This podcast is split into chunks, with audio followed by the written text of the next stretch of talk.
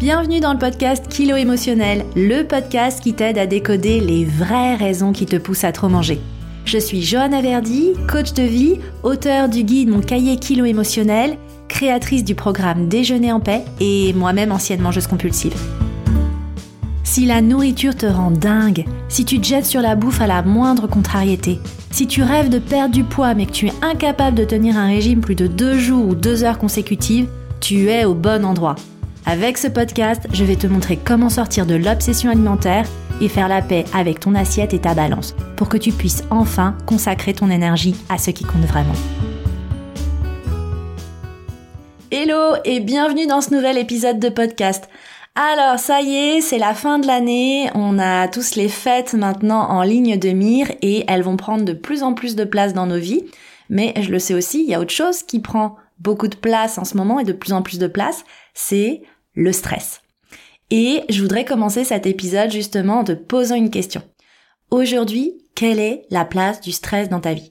Si tu devais mettre une note de 1 à 10 qui permettrait de noter ton niveau de stress actuel. 1, ce serait je suis très peu stressée et 10, je suis sur le point d'exploser. T'en es où ? Qu'est-ce que tu mettrais comme note ?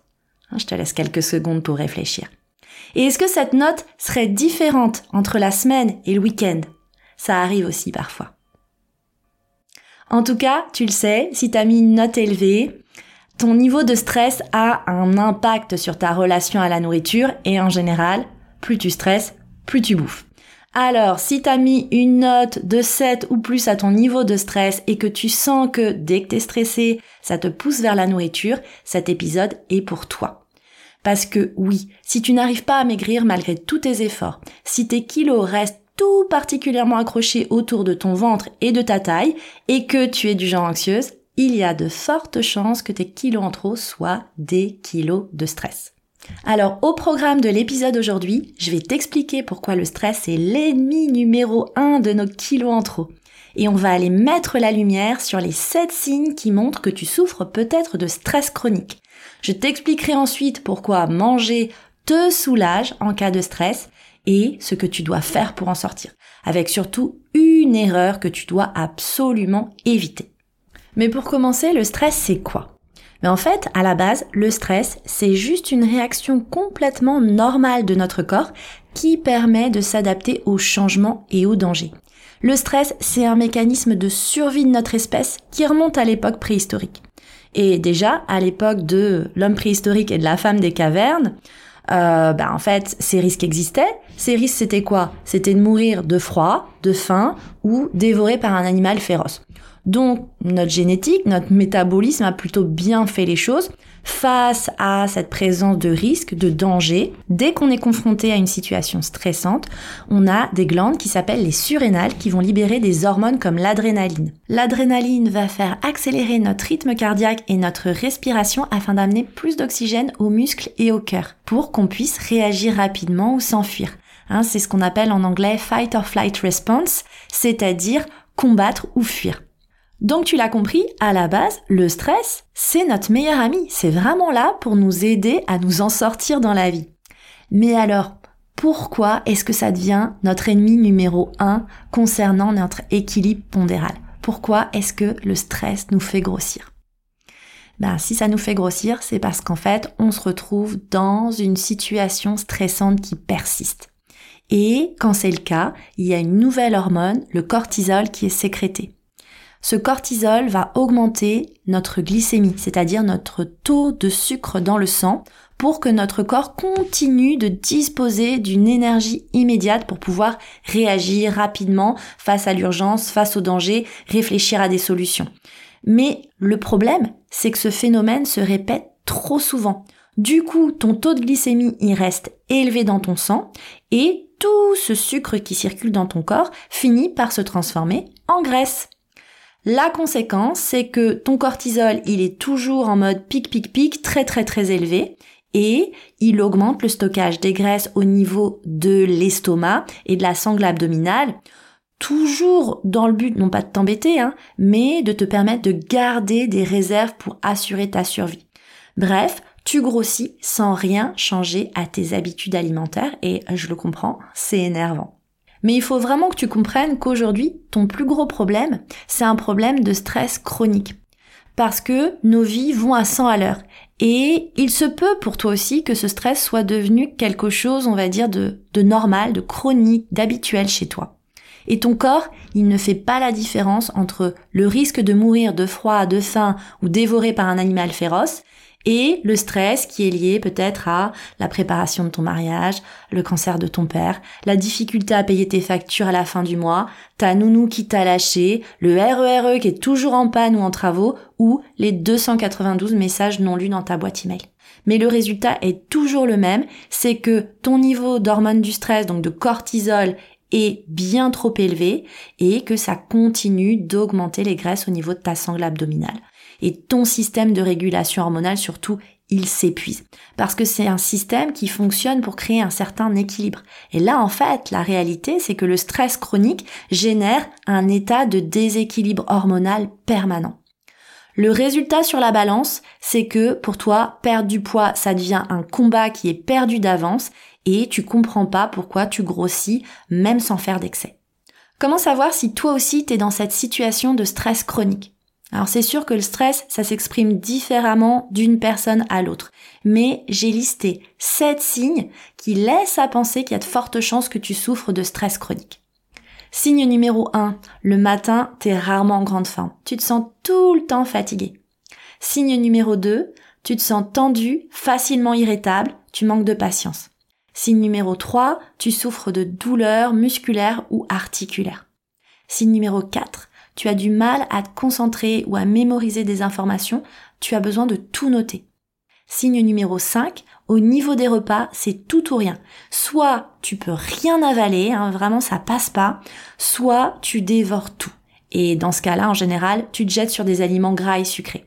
Signe numéro 6, tu souffres d'inconfort digestif, que ce soit des gaz, des ballonnements ou de la constipation.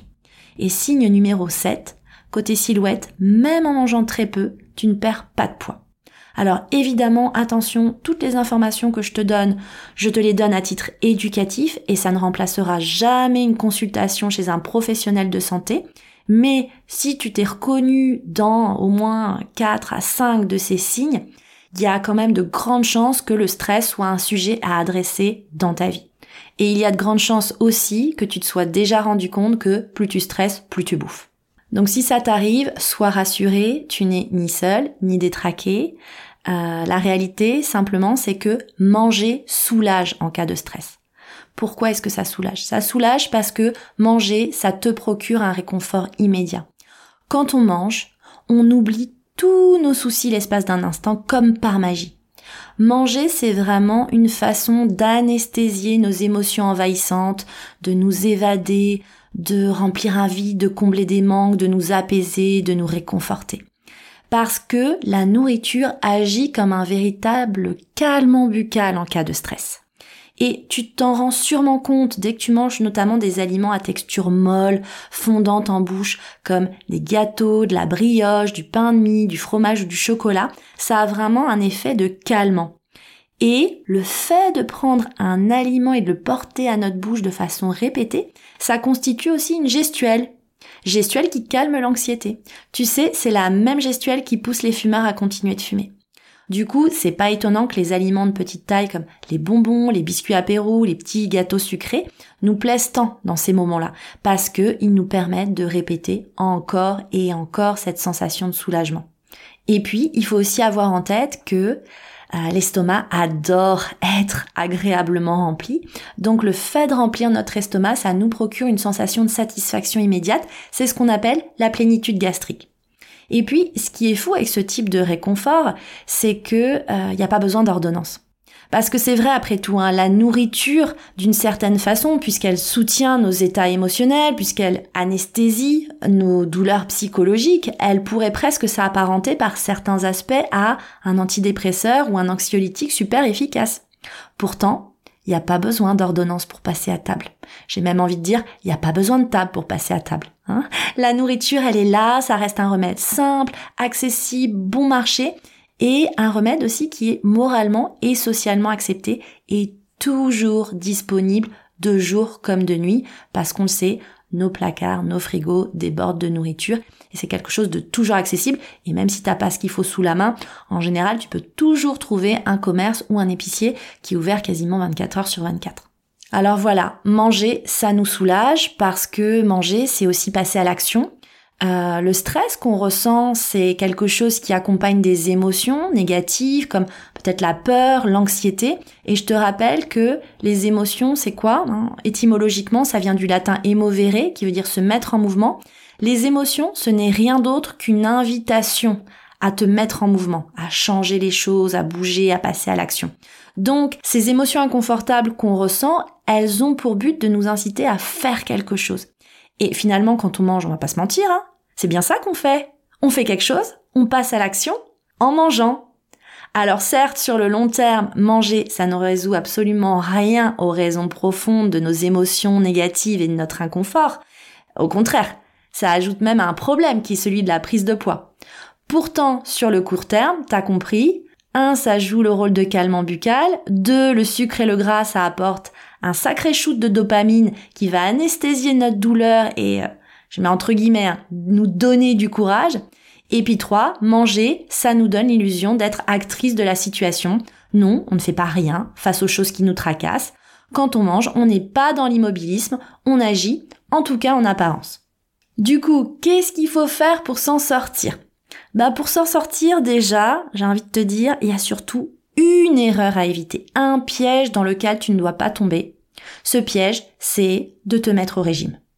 Pourquoi ? Parce que quand tu es déjà dans un état de stress chronique, te mettre au régime, intellectualiser tes prises alimentaires, contrôler tes apports caloriques, ça va être une source de stress supplémentaire pour ton corps et pour ton esprit. Ce que t'as vraiment besoin de faire, en réalité, c'est pas de te prendre la tête avec ton poids, ta balance, et la bouffe, c'est vraiment le pire des moments. Ce que tu dois faire, c'est de commencer à prendre du temps pour toi, pour respirer, pour marcher, pour te relaxer, bref, pour faire redescendre la pression. Tu dois apprendre à dire non avec les autres. Je sais que c'est pas facile pour toi, mais c'est un vrai enjeu. Tu dois apprendre à mettre des limites et tu dois aussi travailler sur les sources de ton stress. Et on a tendance, comme toujours, à voir la face visible de l'iceberg et à se dire « Ah, la source de mon stress, c'est mon boulot, donc faut que je change de boulot. » Ou « La source de mon stress, c'est que mon conjoint, avec mon conjoint, on n'a pas une répartition équitable des tâches à la maison, donc faut qu'on divorce. » Ça, c'est la face visible de l'iceberg.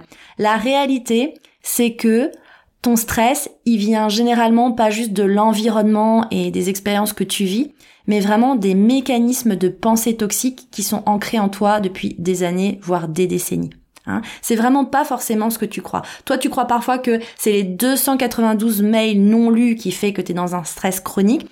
En réalité, ce qui te met en stress, ce qui te fait bouffer, c'est la voix toxique qui tourne en boucle dans ta tête et qui te dit que t'es pas à la hauteur, t'as échoué, t'y arriveras jamais. Ils vont se rendre compte que t'es pas à la hauteur.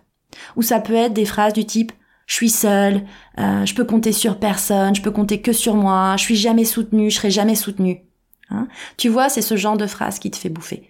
Et là, évidemment, je te donne juste des exemples. Mais si aujourd'hui tu penses que c'est pas possible de changer les choses, de ralentir, ou que t'es du genre à te mettre des résolutions qui tombent à l'eau au bout de 48 heures, c'est le signe que t'as toujours pas compris les vraies sources de ton stress.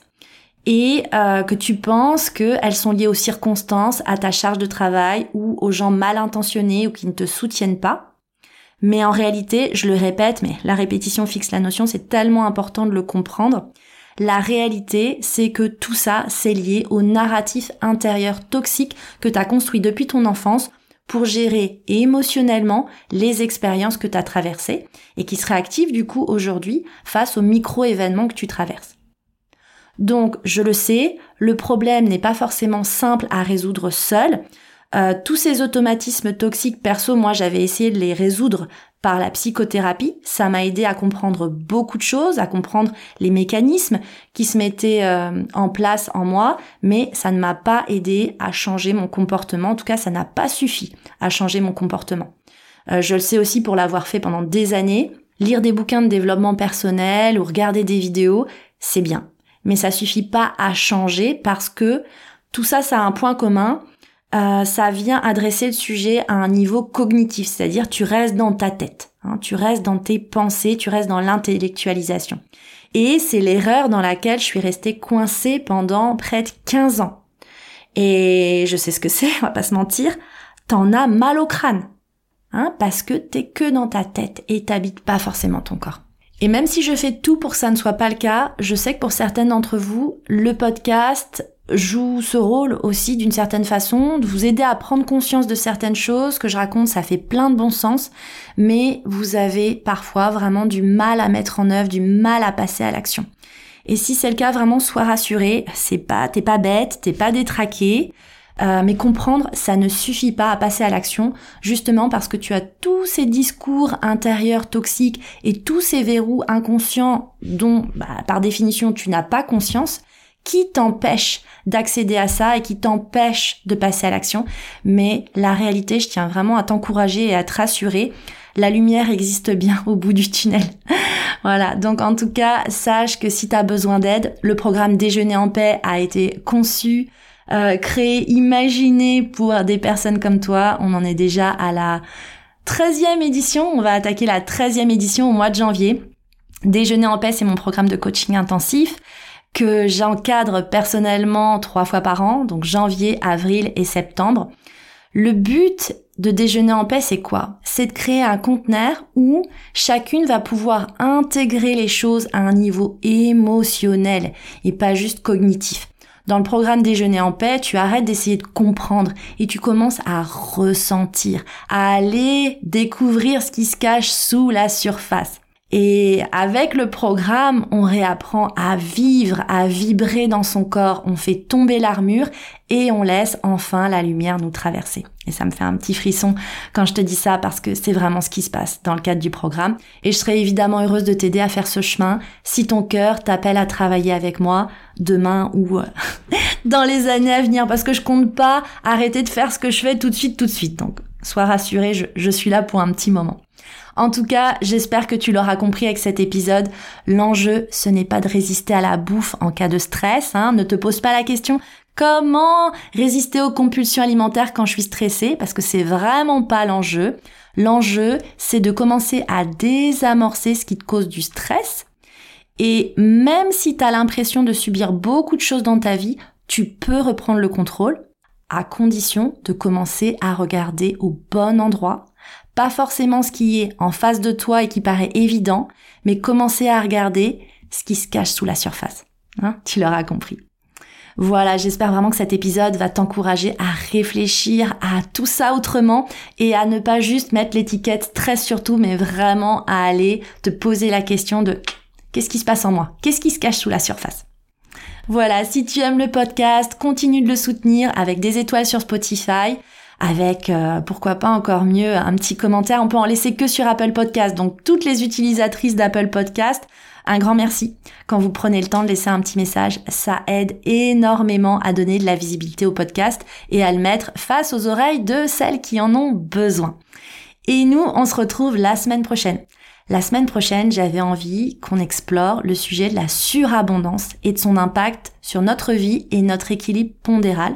Parce que on rentrera dans le mois de décembre et même si on traverse un temps de crise, d'inflation et qu'il y a plein de personnes qui sont en difficulté, la réalité, c'est qu'on a la chance de vivre dans une société développée qui croule sous la surabondance. Mais paradoxalement, que ce soit en termes de nourriture, d'objets ou d'opportunités, cette surabondance et ce choix infini des possibles a tendance à nuire à notre bonheur et à nous faire grossir. Et c'est ce dont on parlera ensemble la semaine prochaine.